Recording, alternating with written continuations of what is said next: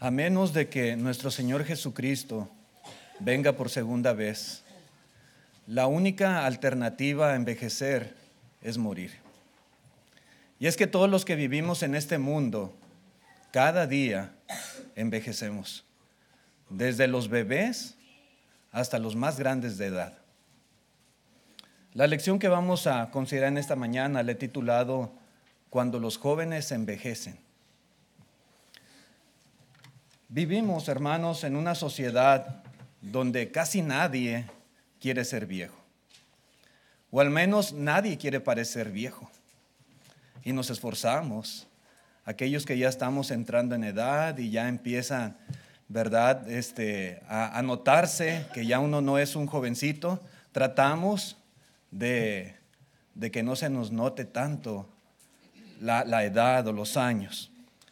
Sin embargo, hermanos, esto no se puede evitar.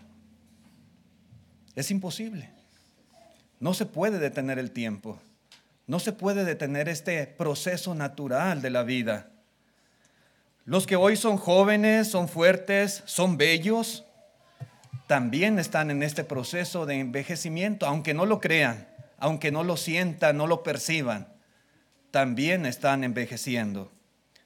E independientemente, hermanos, de la cantidad de cremas o de mascarillas o de horas en el gimnasio, este proceso natural no se puede evitar y tarde que temprano va a pasar factura. A unos primero, a otros después, pero nadie se podrá escapar de ello. En el libro de Eclesiastés, Salomón nos da una imagen detallada de lo que es el proceso de envejecimiento. Y dice en el capítulo 12, Salomón, versículo 1, dice, acuérdate de tu Creador en los días de tu juventud, antes que vengan los días malos y lleguen los años de los cuales digas, no tengo en ellos contentamiento. Quiero que consideremos algunas cosas importantes en esta lección y la primera cosa de ellas es lo que dice aquí Salomón. Cuando los jóvenes envejecen, dice que llegan los días malos. ¿Sí? Cuando un joven envejece, se producen cambios radicales en su cuerpo, al grado que Salomón les llama días malos. Y son días malos desde el punto de vista debajo del sol. Son días malos porque traen consigo enfermedades, dolores, dificultades, desafíos, problemas físicos que hacen difícil el disfrutar la vida. El versículo 2, hermanos, de Eclesiastés 12 nos dice lo siguiente, antes que oscurezca el sol y la luz y la luna y las estrellas y vuelvan las nubes tras la lluvia. Y empieza a utilizar una especie de lenguaje figurado, una serie de metáforas para ilustrar cómo los jóvenes de estar en esa edad de gloria, de belleza, de, fuerza, de vitalidad, pasan a otra etapa de la vida donde las cosas son totalmente diferentes. Y dice aquí, antes que oscurezca el sol y la luz y la luna y las estrellas, y vuelvan las nubes tras la lluvia. Este contraste, hermanos, entre la luz y la oscuridad representa el goce efímero de la vida. Un joven disfruta, y se siente feliz y la persona más sana y fuerte del mundo, sí, pero todo eso es efímero. Se oscurece la luz, el sol, la luna y las estrellas. Y luego las nubes que aparecen de nuevo simbolizan la continua sucesión de las penas. Llega en una etapa de la vida en que no faltan los achaques las dificultades, los problemas físicos en la persona. y se cura de una cosa y le resulta otra y se trata aquella cosa y le sale otra cosa más y así se la viven ya. Continuamente están pasando por esta clase de penas. Dice, hermanos, en el versículo 3, cuando temblarán los guardas de la casa y se encorvarán los hombres fuertes y cesarán las muelas porque han disminuido y se oscurecerán los que miran por las ventanas. Es decir, hermanos, que llega el momento, en primer lugar, en que las manos pierden su fuerza. Dice mi mamá cuando platico con ella, aunque no es tan grande de edad, pero, pero ya tiene muchas dificultades con sus huesos, con sus manos. Dice, hijo, yo ya no puedo ni abrir un frasco. Si no hay quien me lo abra, yo no puedo. Y así pasa. Las personas muchas veces son atormentadas por el dolor de artritis, de coyunturas, sus manos, y, y pierden su fuerza en ellas.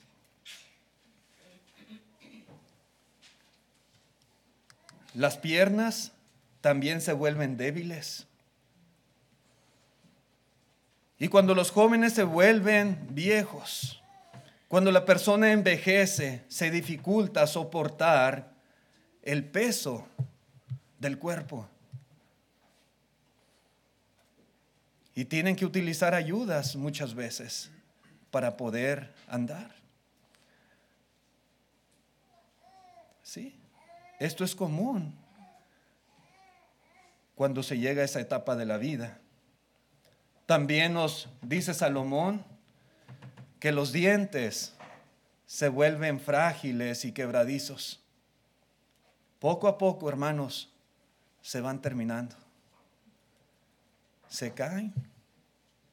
En aquellos tiempos no había dentistas, no había implantes dentales, no había nada por el estilo.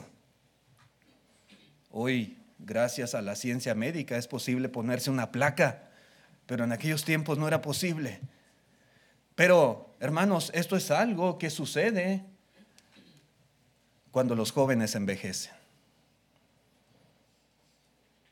Hasta que los viejitos quedan completamente chimuelitos, sin dientes, y ya no pueden comer.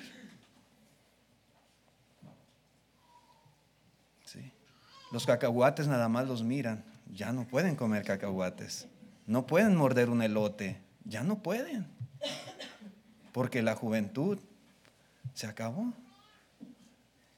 Y los ojos, ¿qué pasa con los ojos? Dice Salomón.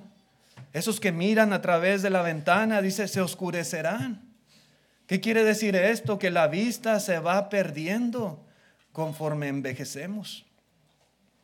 Y vaya que hoy en día a diferencia de mis tiempos, yo noto que muchos niños hoy en día ya tienen problemas con la vista. Niños. Ya tienen que usar lentes. Yo gracias a Dios todavía no, a mis 44 años. Pero llega, estoy consciente de ello, que va a llegar pronto el momento en que ya no voy a poder ver o ya no voy a poder leer sin necesidad de, sin necesidad de, de lentes. Voy a tener que utilizar lentes. Pero los ojos van perdiendo su capacidad de visión. Y continúa Salomón diciendo en el versículo 4, y las puertas de afuera se cerrarán por lo bajo del ruido de la muela, cuando se levantará a la voz del ave, y todas las hijas del canto serán abatidas. ¿A qué se refiere esto Salomón?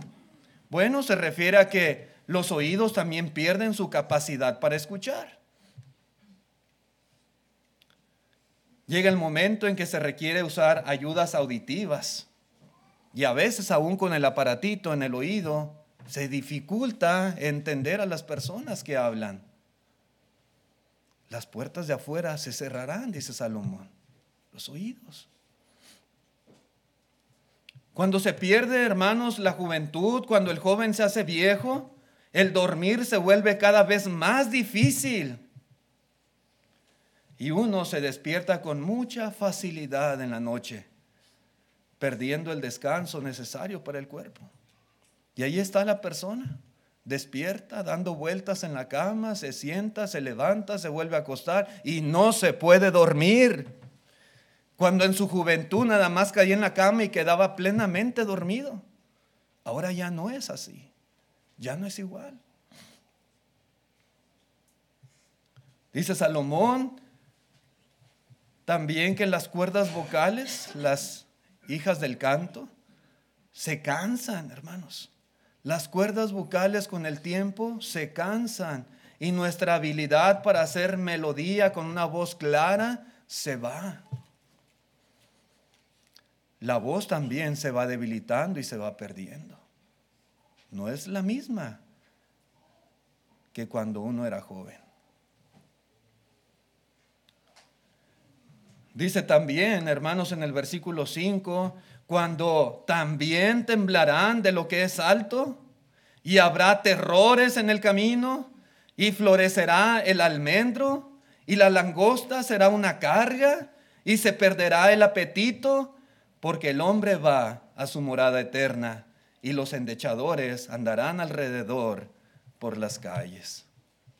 Sigue ilustrando Salomón lo que sucede cuando los jóvenes envejecen. Cuando llegan los días malos, dice aquí la palabra de Dios, nos asustan fácilmente las alturas y somos más propensos a preocuparnos por los peligros en el camino. Perdemos la confianza en nosotros mismos y tenemos miedo a salir solos o a salir de noche. Eso pasa. ¿Cuántas veces no hemos escuchado de algún alguna persona, algún familiar o algún hermano ya grande de edad que se cayó. Esto es muy común en ellos. Dice el hermano Wayne que los topes de allá afuera son sus enemigos. No los quiere ni ver, le saca la vuelta. Y eso, eso es muy común, ¿verdad? Cualquier cosita a veces en el camino un desafío ya para las personas mayores de edad y tienen temor a salir siquiera afuera porque piensan que se pueden caer. Habrá terrores en el camino. Y luego también Salomón habla cómo florecerá el almendro, es decir, el pelo, el cabello, las canas van invadiendo nuestra cabeza hasta convertirse todo nuestro pelo blanco. La barba, el bigote, todo, todo se vuelve ya blanco. Al igual, hermanos, que las flores del almendro, también el cabello se empieza a caer. Las flores se caen, el pelo se cae también. Cuando uno era joven tenía una cabellera hermosa, prominente, negra. Cuando la juventud se va, se vuelve blanco el pelo y muchas veces hasta se pierde. Los objetos más se vuelven demasiado pesados cuando llegan los días malos. Ya no podemos levantar cosas como lo hacíamos antes. La langosta, dice Salomón, será una carga, un simple chapulín. Y los deseos naturales se van disminuyendo hasta desvanecerse.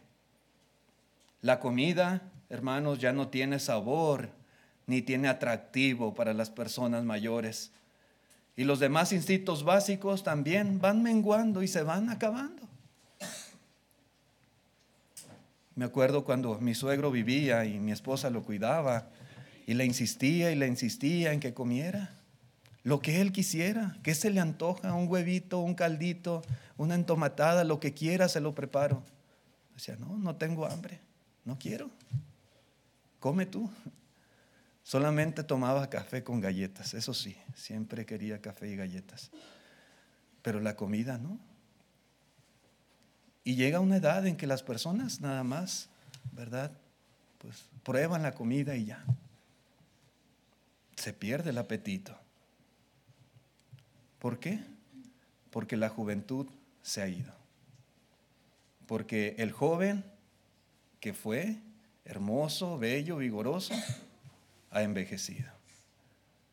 Dice el versículo 6, antes que la cadena de plata se quiebre y se rompa el cuenco de oro y el cántaro se quiebre junto a la fuente y la rueda sea rota sobre el pozo.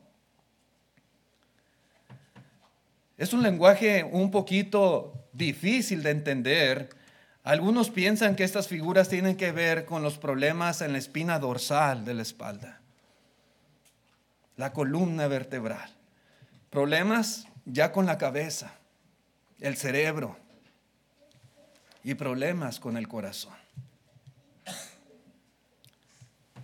Todas estas cosas, hermanos, con el tiempo empiezan a hacerse patentes en la vida de la persona.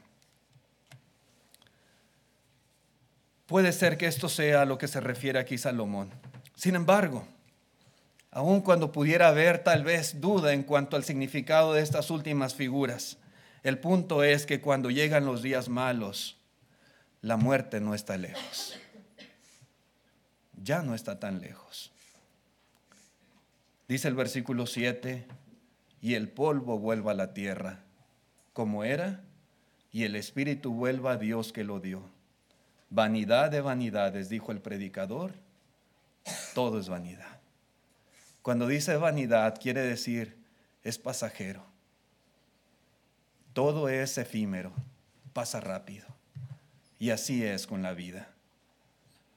La persona era joven y bella, fue envejeciendo y se llenó de desafíos y de enfermedades.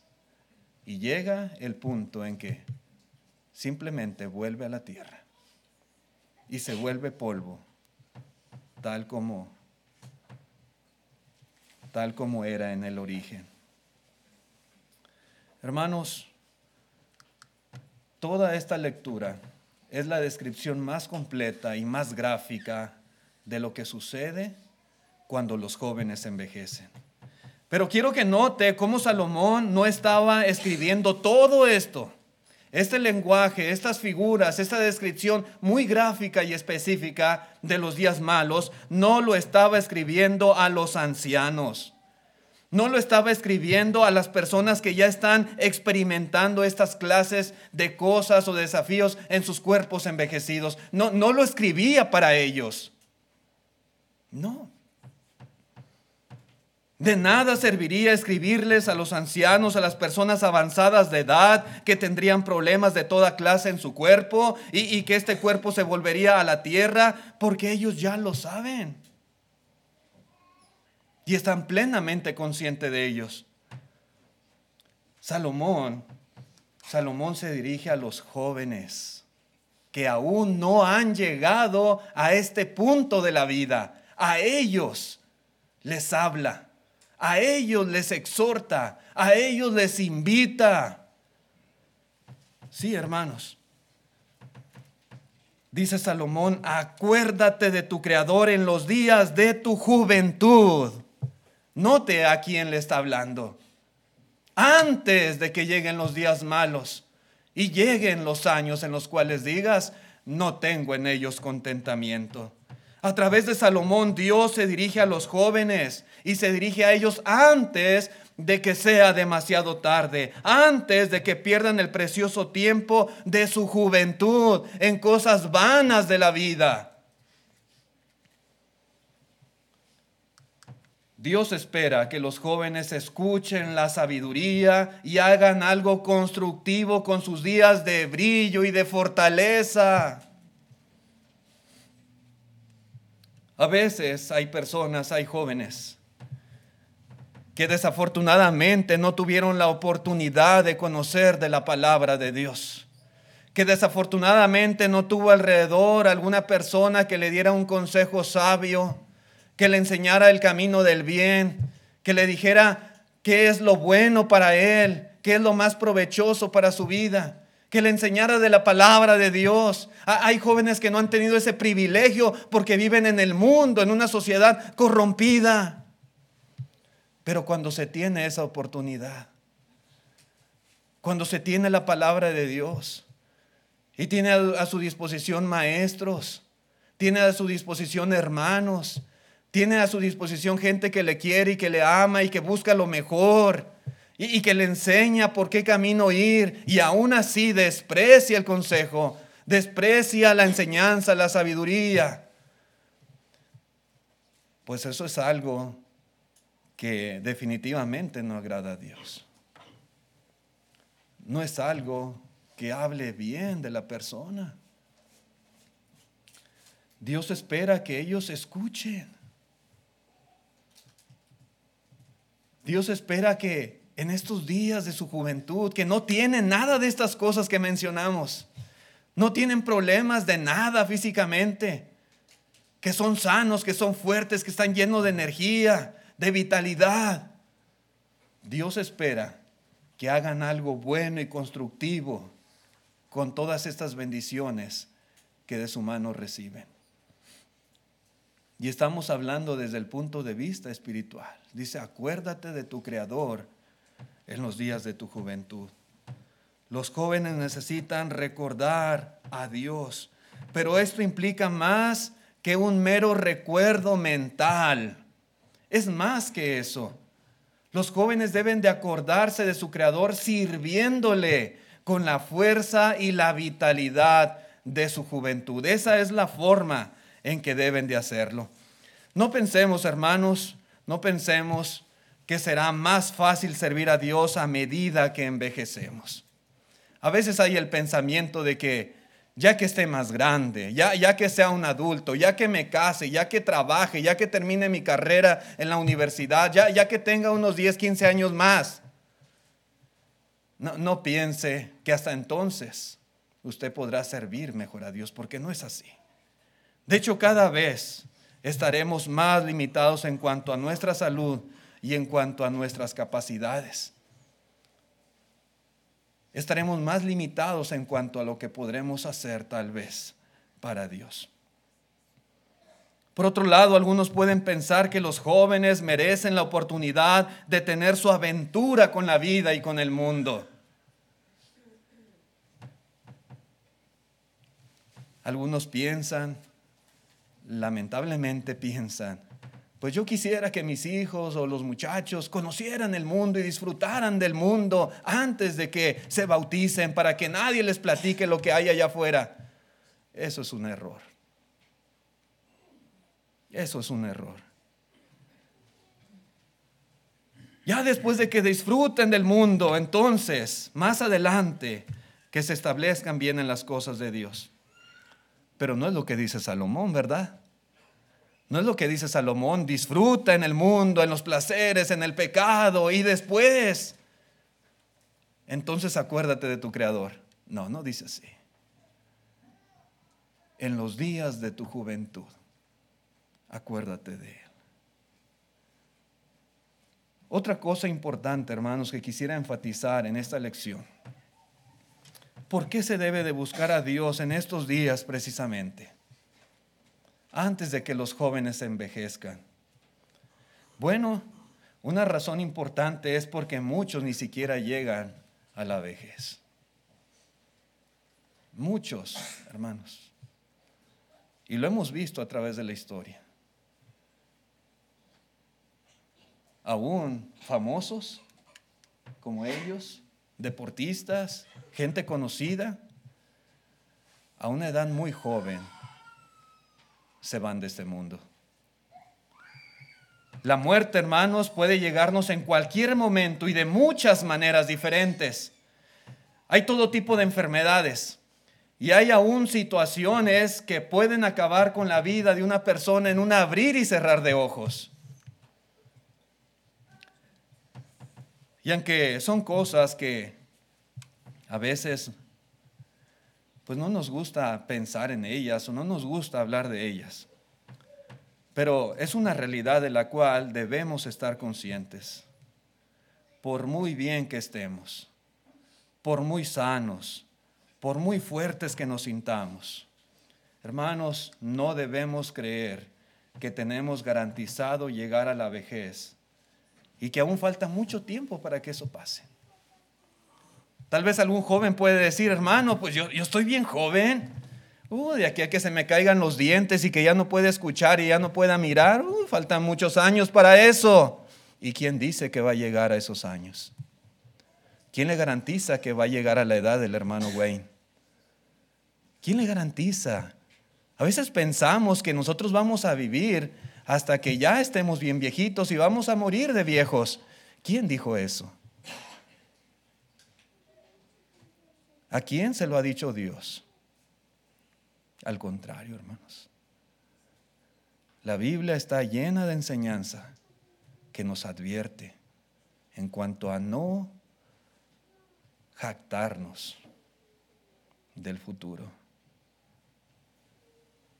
Dice, hermanos, en Proverbios 27, versículo 1, no te jactes del día de mañana porque no sabes qué dará de sí el día.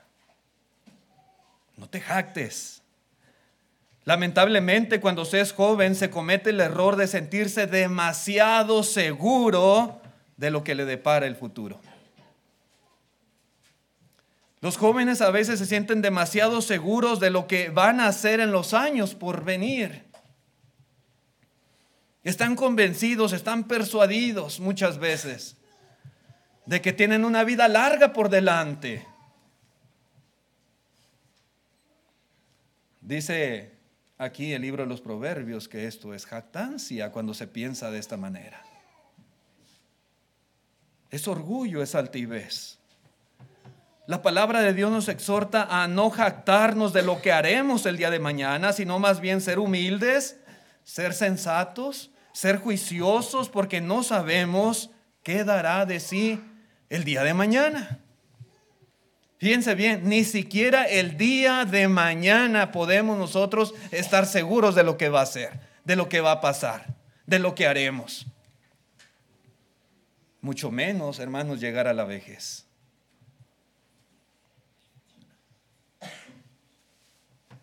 En Lucas 12, versículo 19, 18, desde el 18 dice, y dijo, esto haré, derribaré de mis graneros y los edificaré mayores y allí guardaré todos mis frutos y mis bienes. Y diré a mi alma, alma, muchos bienes tienes guardados para muchos años. Repósate come, bebe, regocíjate.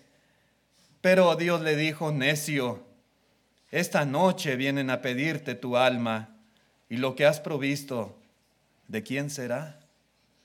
Así es el que hace para sí tesoros y no es rico para con Dios.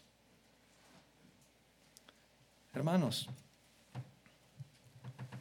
este hombre con gran cantidad de recursos que él tenía. Tenía mucha seguridad, tenía mucha confianza en el día de mañana. Y no solo en el día de mañana, en los años por venir. Dice él, muchos bienes tienes guardados para muchos años. Probablemente y seguramente era joven todavía este hombre para que pensara así, muchos años todavía por vivir. Él se sentía seguro, seguramente era sano, era fuerte, inteligente, exitoso en los negocios. Tenía dinero, tenía bienes. No, pues, como decimos, ya la tenía hecha según él. Él iba a construir nuevos graneros, él iba a administrar su riqueza y él iba a disfrutar al máximo sus años venideros comiendo, bebiendo, descansando y divirtiéndose. Esos eran los planes que este hombre había hecho. Pero en una sola noche, note usted, en una sola noche todos esos planes de negocio, todos esos planes de vida iban a ser truncados, pues la muerte lo habría de sorprender. En una sola noche. Dios le dice, esta noche vienen a pedirte tu alma.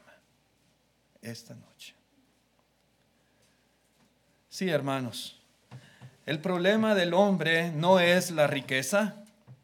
El problema del hombre no es la juventud. No es el ser exitoso en los negocios. No es el disfrutar de la vida. Al contrario, Todas estas cosas son bendiciones de Dios y bendiciones muy valiosas y preciosísimas. El problema es no ser rico para con Dios?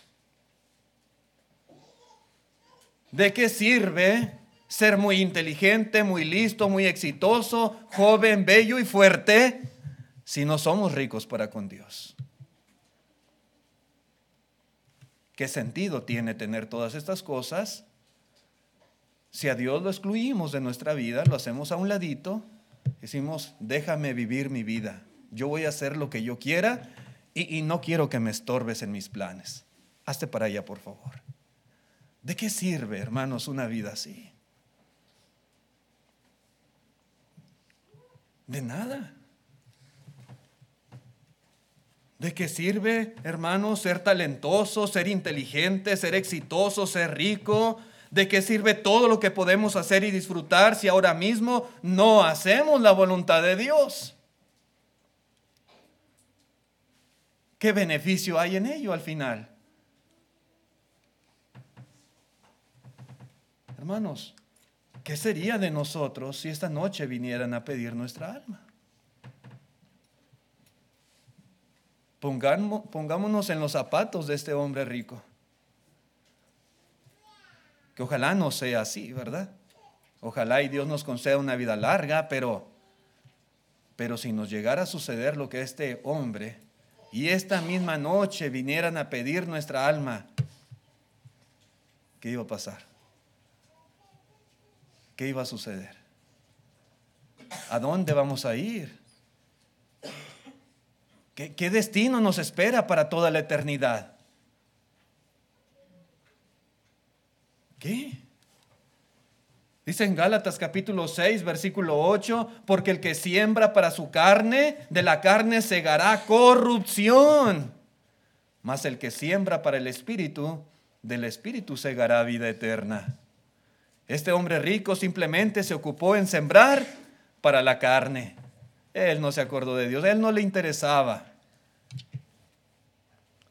Pero el que siembra para el espíritu, espíritu, dice aquí, segará, cosechará la vida eterna. Si esta noche vinieran a pedir nuestra alma, hermanos, ¿cuál sería el resultado? ¿Dónde pasaríamos la eternidad? Todos y cada uno. Debemos hacer conciencia de esto, desde los más jóvenes hasta los más viejos, porque solamente hay dos destinos eternos. Y si no es en uno, estaremos en el otro por consecuencia. Estamos plenamente, hermanos, persuadidos, convencidos de que si esta noche vinieran a pedir nuestra alma, iríamos al paraíso de Dios. ¿Iríamos al descanso eterno? ¿Segaríamos la vida eterna? Y si no estamos convencidos de que ese será nuestro destino eterno, entonces, ¿por qué no acordarnos de nuestro Creador? ¿Por qué no aprovechar la vida y las bendiciones que Dios nos da siendo ricos para con Dios también? Es bueno, es bien bonito el ser joven y estar sano y, ser inteligentes y disfrutar de la vida. Todo esto es preciosísimo y hay que hacerlo. Pero juntamente con ello, y aún más importante que todo ello, obedecer a Dios. Hacer la voluntad del Señor. Vivir una vida conforme Dios quiere que vivamos. Cuando los jóvenes envejecen, otra cosa que puede pasar es que el corazón se puede endurecer. Y es que Satanás utiliza muchas estrategias para guiarnos y mantenernos alejados de Dios. Él pone en nuestro corazón toda clase de intereses, toda clase de inclinaciones, toda clase afectos por diversas cosas, de manera que Dios parezca poco importante en nuestra vida y no le demos la seriedad de vida a la obediencia a su palabra. En Lucas 8, versículo 11, Dice así la escritura, esta es pues la parábola, la semilla es la palabra de Dios y los de junto al camino son los que oyen y luego viene el diablo y quita de su corazón la palabra para que no crean y se salven. Y siempre que una persona, hermanos, no da ese paso decisivo, ahí está involucrado el diablo, que no le está permitiendo, no le está dejando que está haciendo todos sus esfuerzos para que no crean y se salven. Y dice el verso 14, la que cayó entre espinos, estos son los que oyen, pero oyéndose son ahogados por los afanes y las riquezas y los placeres de la vida y no llevan fruto. De una u otra manera trabaja el enemigo para que las personas no den fruto para Dios. Y hace que se envuelvan y que sus mentes estén ocupadas en otras cuestiones vanas de la vida para que sientan que no es tan importante la palabra de Dios, no es tan importante hacer la voluntad de Dios. Continúa tu vida, sigue tu camino, disfruta de este mundo. Ay, después, déjalo de Dios para después, ya que seas más grande. Ahorita estás muy joven para eso.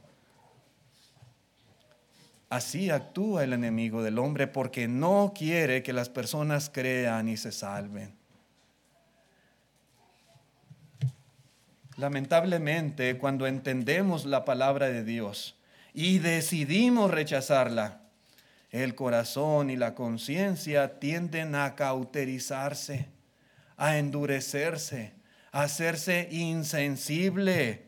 La voluntad se vuelve más obstinada y nos convertimos en personas indiferentes los sentimientos, hermanos, ya no son afectados, ya no son redarguidos. La persona toma las cosas muy a la ligera, las cosas de Dios, y termina por alejarse de ellas. Porque ha escuchado y ha rechazado, ha escuchado, ha rechazado, escucha y vuelve a rechazar. Y se va acostumbrando y se va endureciendo y se va cauterizando y se hace insensible, indiferente.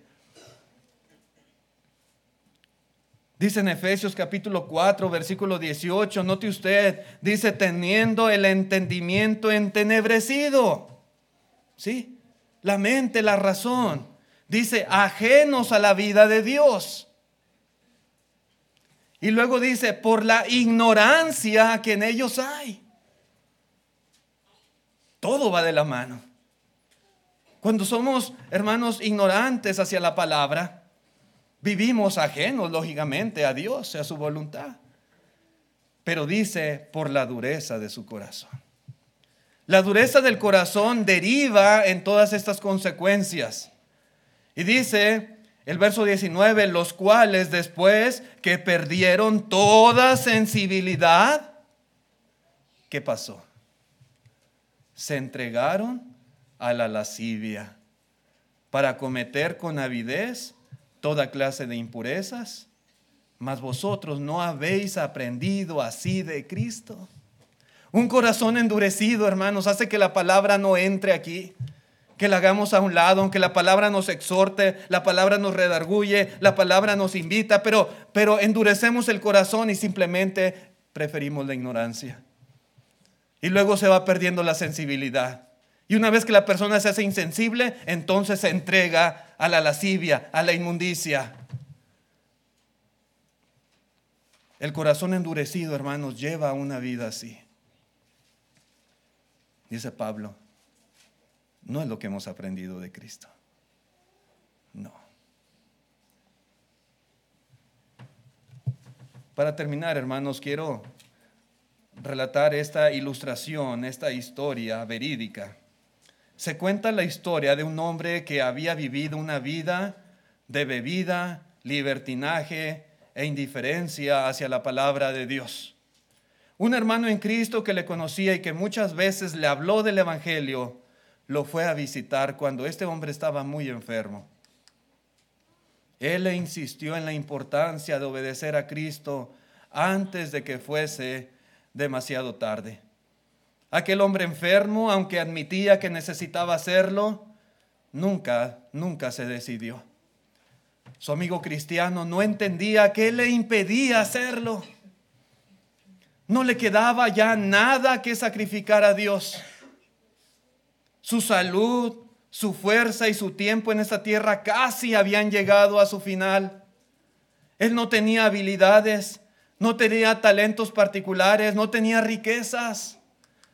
Él pensaba, con tan poco que perder y tanto que ganar, porque este hombre no se arrepiente y se bautiza y se prepara para encontrarse con Dios. ¿Por qué? ya grande de edad, ya enfermo, ya los días contados, conociendo la palabra, invitándosele, y simple y sencillamente no lo hacía. La respuesta era simple, pero muy triste y terrible. Aquel hombre enfermo estaba tan acostumbrado a posponer su obediencia que simplemente no pudo superar el hábito que tenía desde que hacía muchos años, desde hacía muchos años de decir no a Dios. Por mucho tiempo él había escuchado la palabra y se la había enseñado, pero siempre dijo no, no, hay después hay en otra ocasión. A lo largo de su vida, cada vez que pensaba acerca de Dios, o que pensaba acerca del arrepentimiento, de la obediencia de la iglesia, o pensaba en el cielo, en el infierno, o de las cosas espirituales en general, simplemente lo que este hombre hacía era lo sacaba de su mente. Lo sacaba y decía, más adelante tal vez lo haga. Se acostumbró a hacer esto y se volvió insensible. Y lamentablemente ese momento de obediencia nunca llegó. Y aquel hombre murió, murió perdido. Así terminó su vida. Por eso, hermanos, con tanta sabiduría dijo Salomón, acuérdate de tu Creador en los días de tu juventud. No te acostumbres a rechazar a Dios. Si eres joven, no tienes nada que esperar. No tienes que decir, ay, más adelante lo hago. ¿Esperar a qué? ¿A qué? Elige obedecerle ahora que Él te da tanto y que tienes tanto que darle a Él. Ahora es el momento. Hoy dice la palabra. Hoy es el día de salvación.